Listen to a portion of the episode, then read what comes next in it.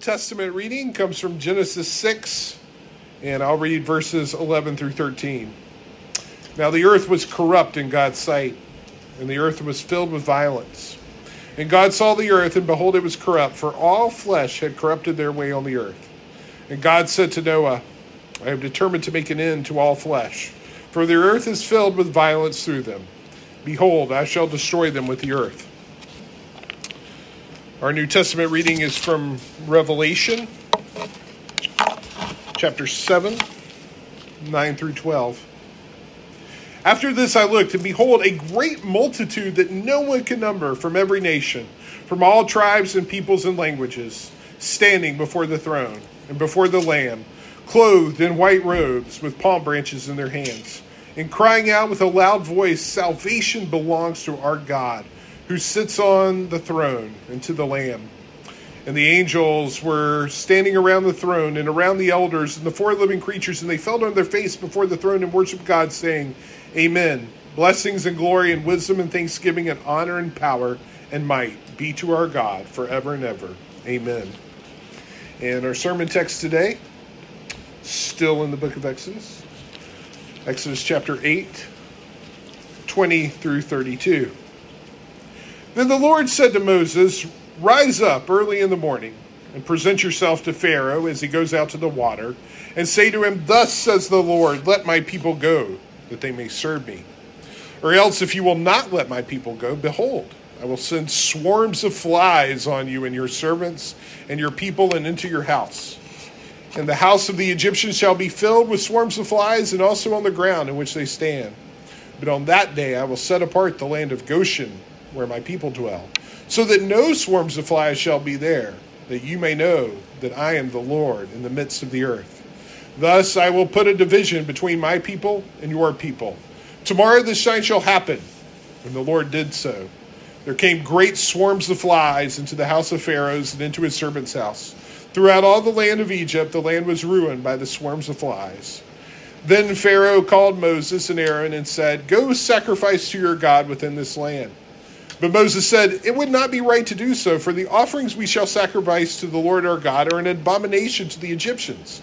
If we sacrifice offerings abominable to the Egyptians before their eyes, will they not stone us? We must go three days' journey into the wilderness and sacrifice to our Lord our God, as he tells us. So Pharaoh said, I will let you go sacrifice to the Lord your God in the wilderness. Only you must not go very far away. Plead for me. Then Moses said, Behold, I am going out from you and I will plead with the Lord that the swarm of flies may depart from Pharaoh, from his servants, and from his people. Only let not Pharaoh cheat again by not letting the people go to sacrifice by the Lord.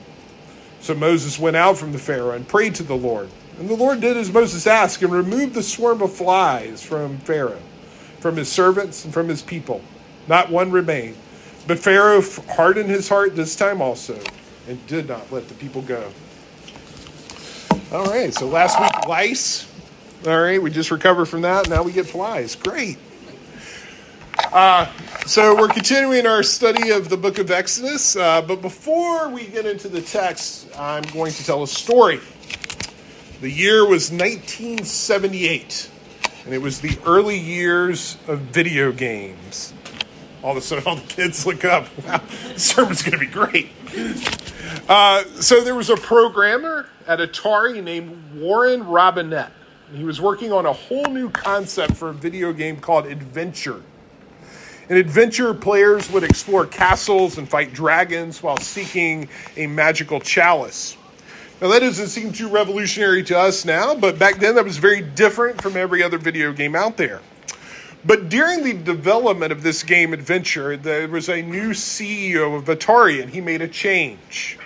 From now on, individual developers would no longer receive credit for the games they designed.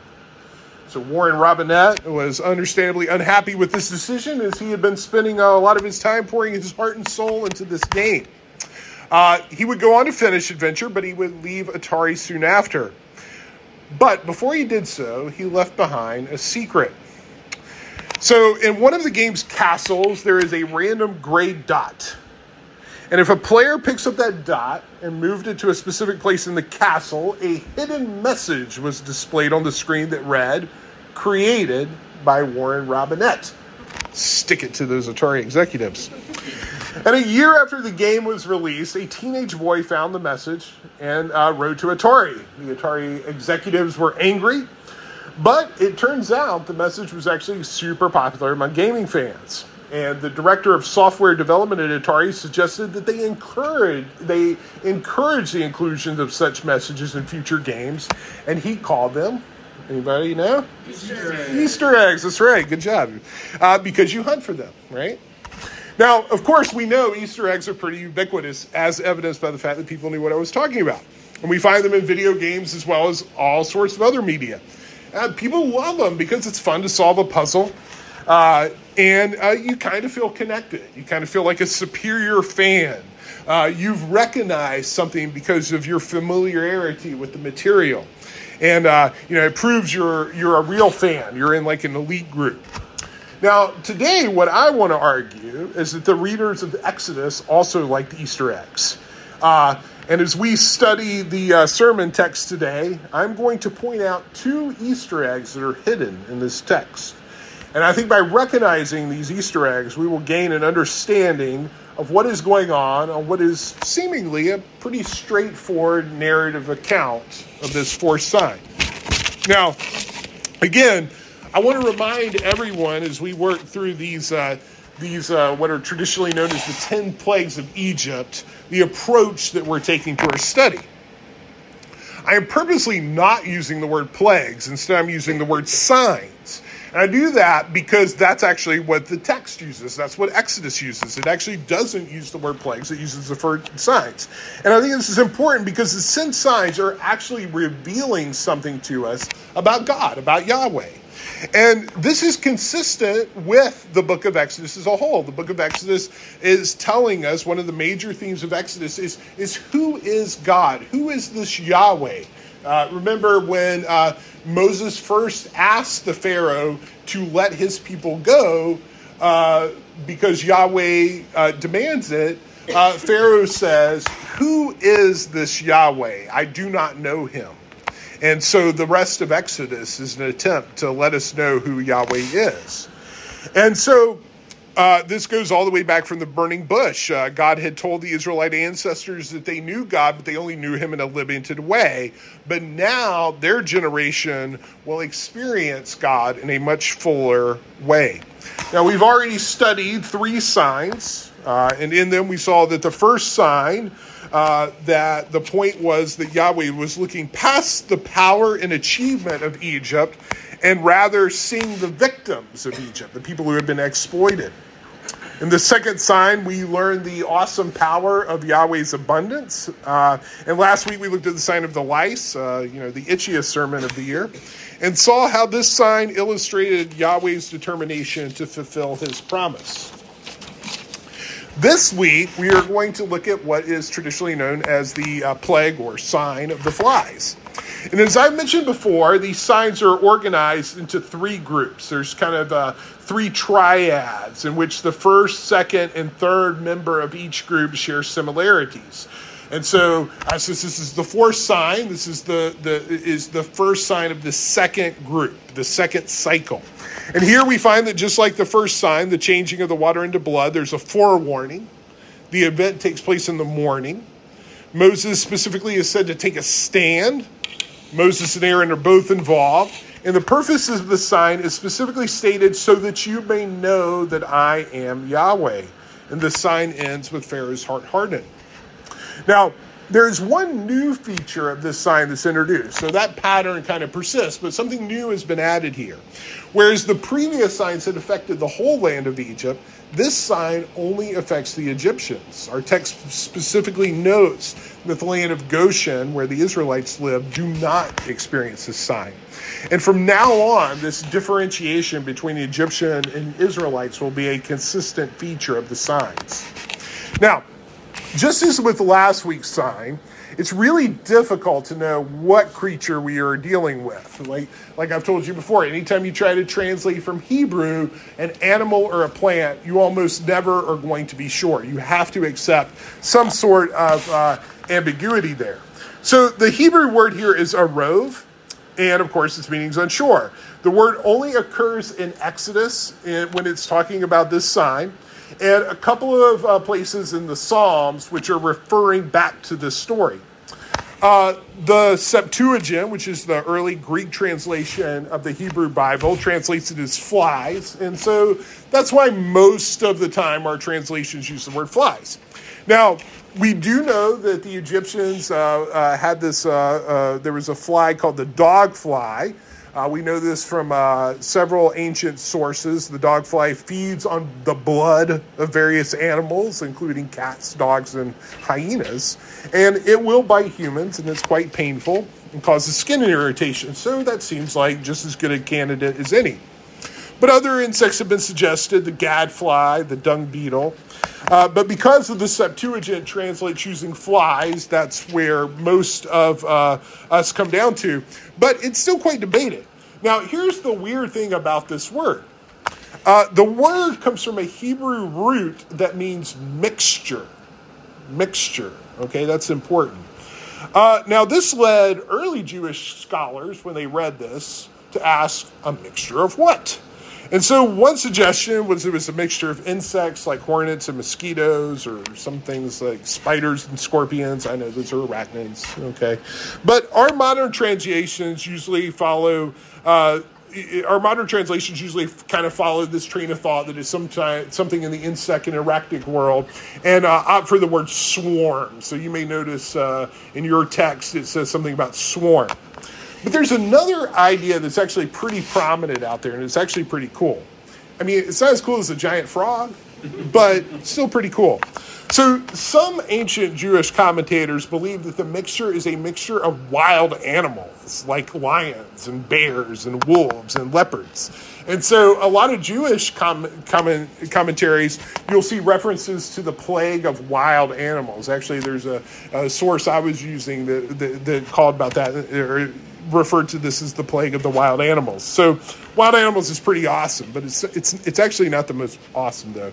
Uh, one Jewish sage uh, notes that the similarity of the word arov to evening, and he concludes that they this is actually referring to these wolf creatures who came and attack at night.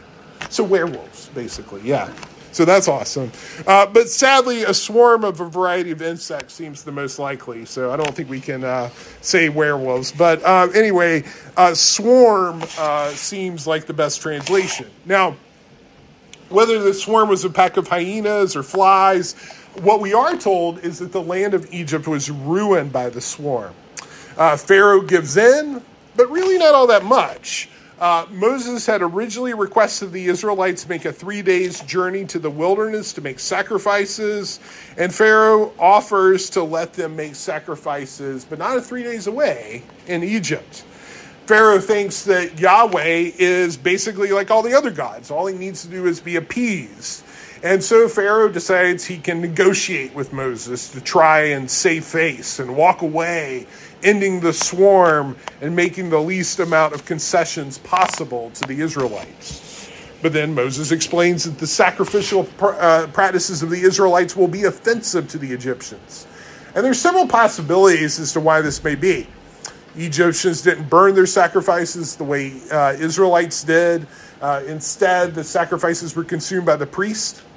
Uh, another possibility is that bulls were sacrificed uh, by the uh, Israelites and were considered sacred in Egypt. Uh, they were identified with the god Hathor. Um, you know, if you know anything about Egyptian uh, mythology or practices, the Apis bull. Okay, so that would have been bad.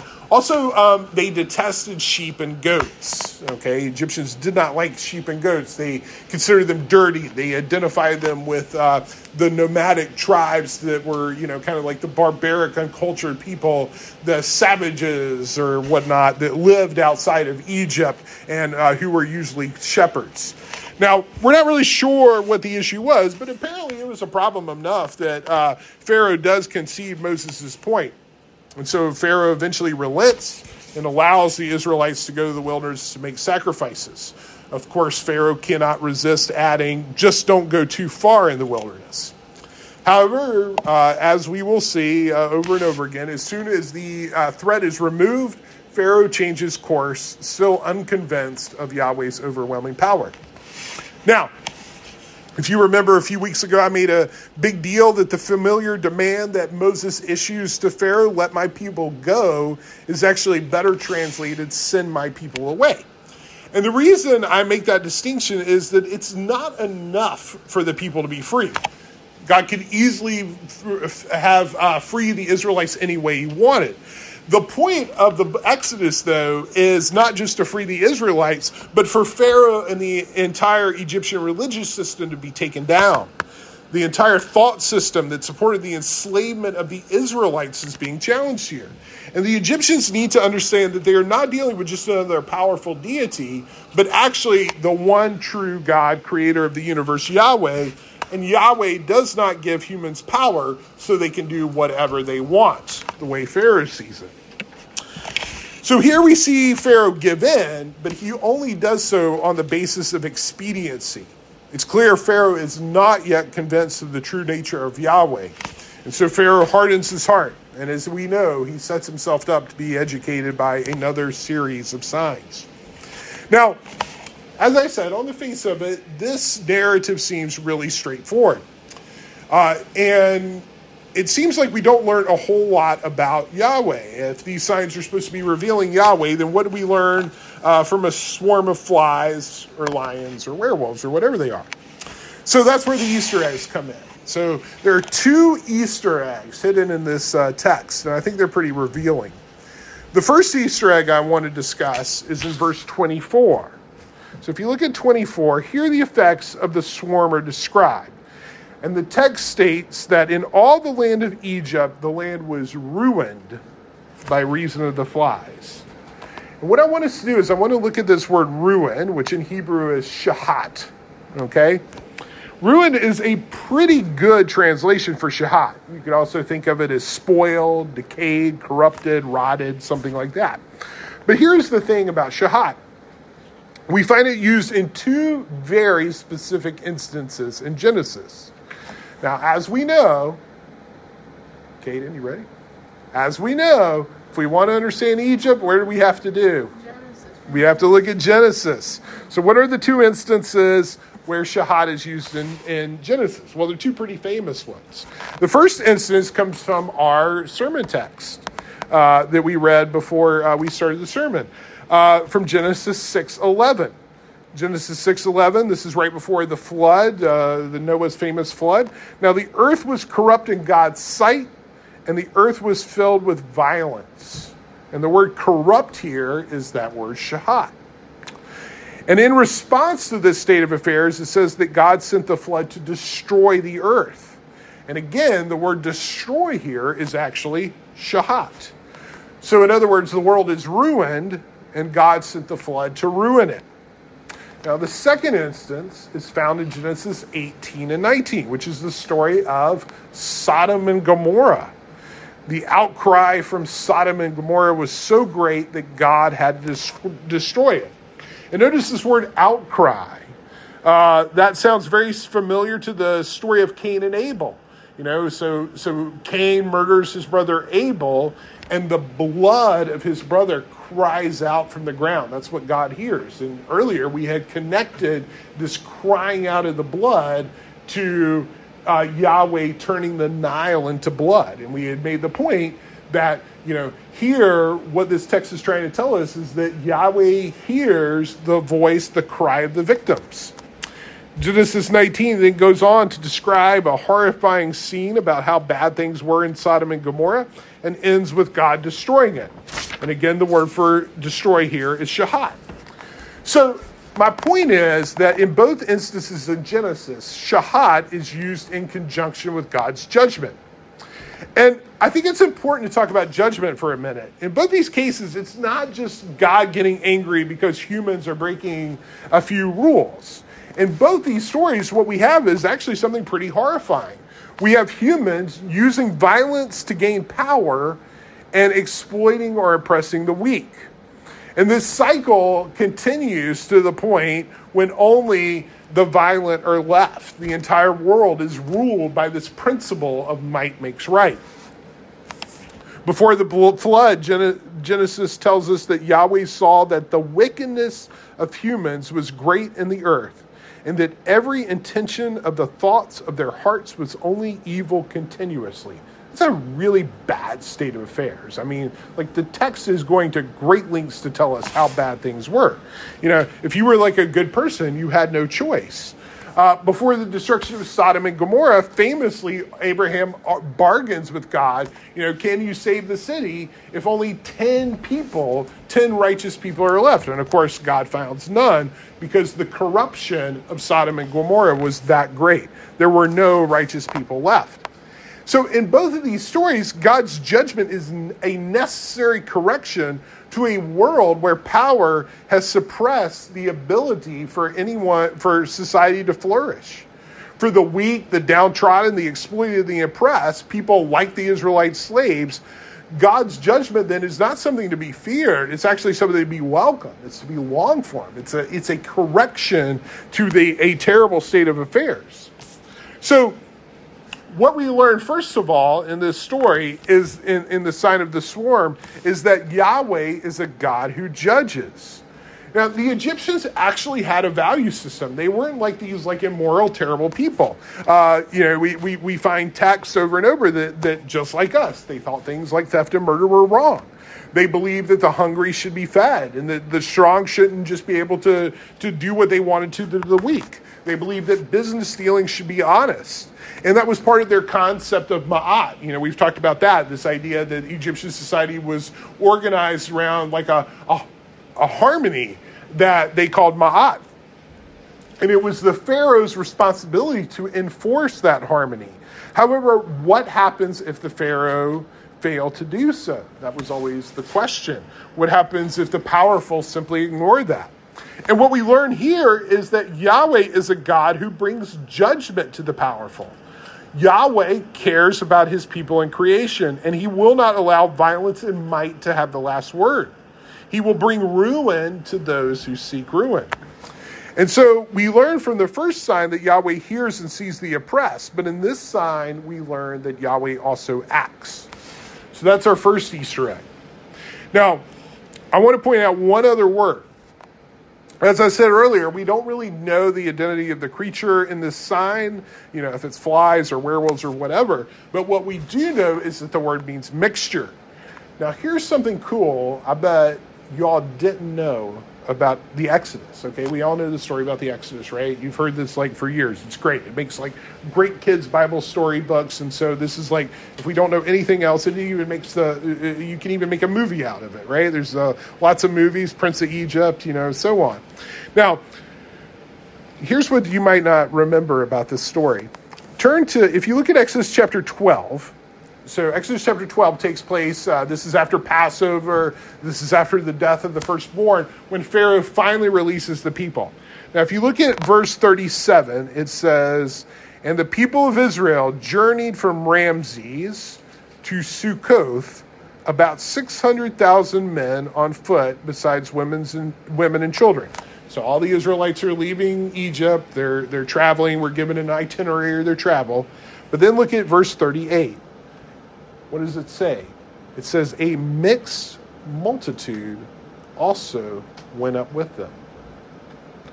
Did you catch that? Have you ever heard about this before?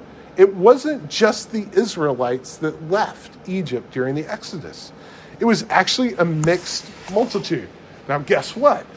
The word for mixed here is this same word that's used for swarm. And so, what I'm suggesting is that in this story, we have a bit of foreshadowing here. This swarm is anticipating an important point about the Exodus. A mixed multitude means that it wasn't just the Israelites that left Egypt in the Exodus. So who else went with the Israelites? We don't know, but maybe other nomadic tribes residing in Egypt, foreign immigrants, maybe other Egyptians. We don't know. But what we do know is that it wasn't just Israelites. And I think that is a remarkable fact because think about it. This is the founding story of Israel. You know, this is still told thousands of years today, every year. Uh, you know, the, the descendants of the Israelites sit down at the Seder and tell this story. And it's not just uh, ethnic Israelites that uh, took part in this. And this would have been unheard of in the ancient world. What we have from the very start of Israel's history is a mixture. And, you know, the thing about that is it's sort of surprising because that's not like really how human beings work. But it shouldn't be surprising if we've been following the story of Genesis all along. Because if we actually go back to Abraham, Abraham, of course, the famous ancestor of the Israelites, in Genesis 12, when Abraham is called out, he's called out not just for blessing, he's also called out so that all the nations of the earth would be blessed by him. Egypt had actually already experienced this blessing in the story of Joseph. And now we see this blessing further developing as other groups besides Israel join with them in leaving the oppressive Pharaoh and journeying to the promised land. Ethnicity is not the defining characteristic here. What is? It's believing in Yahweh. It's believing in who He is. It's believing His identity and becoming part of that program. Now, what's a really churchy word that uh, kind of means that? Faith. Faith. Okay? So, you know, when Paul is talking about salvation by faith in the New Testament, he didn't get that out of thin air. That's been part of the DNA of, of salvation, of Exodus, of Israel from the very beginning. Now, as our story continues, the prophets look ahead to a time when God's glory would extend beyond the nations of Israel. Isaiah says, I think Isaiah says it's best, so I'm going to use that as an example. It is too small a thing that Israel should be the servant of Yahweh alone. Instead, God says that he will make Israel a light for the nations that his salvation may reach the end of the earth. And all of this, of course, leads to Paul's famous statement that there, which he actually does, he actually says in not only in Galatians but also in Colossians, there is no Jew or Greek, slave or free, male or female, all are one in Christ Jesus. Now, I think it's significant that this story in Exodus of judgment leading to diversity uh, that we find in the sign of the swarm actually recurs in several stories in the Bible. The basic outline is there's violence and power rule the world, God sends judgment, and what comes out of it is diversity. Uh, think about it the story of Noah. What happens? You know, it looks like everybody's terrible. God saves Noah and his family. Noah has three sons. and what do we have? We have an account of the genealogy of these three sons which leads to like every nation of the earth that was known by those people at that time. Think about also the story of the Tower of Babel. You know, at Babel, humans, rather than filling the earth as commanded, centralize and they build a tower. And God judges the tower. And what comes out of that? Multiple languages. In the story of the Bible, there's these attempts at centralization as humans strive for power. And no doubt this centralization is established by oppression that is enforced by violence. And the result is God's judgment, and the outcome is diversity. Humans seem to have this tendency toward empire, to centralization, to hierarchy that is necessarily enforced by power and oppression. The book of Daniel talks about this. It looks at these attempts and he describes them as monstrous beasts looks at the empires of the world and compares them to different the, these different monsters. In the New Testament, it's the Roman imperial ideology that corrupts Israel's leaders in the gospel and what Paul rails against in his letters. In Revelation, we actually see all of these strands brought together as God judges the symbols of empire in language very similar to the plagues of Exodus overthrowing power, money, and sex, symbolizing by the beast and the whore of Babylon. And what is the result? Well, it's what Revelation tells us. And I looked, and behold, a great multitude that no one can number from every nation, from all the tribes and people and languages, standing before the throne and the Lamb. Do you see the pain there that the writer of Revelation has gone to to uh, point out the diversity, the mixed multitude, just like the swarm? So, what I'm proposing to you that is this the story of the Bible is a story of God's judgment. God's judgment is important. However, the judgment's not simply how we is not usually how we think about it. In it's very simplistic terms of punishment. Just as these 10 signs aren't simply punishments, God's judgments are about freedom. It's about bringing freedom to those who are oppressed, freedom for humans to live as God intended.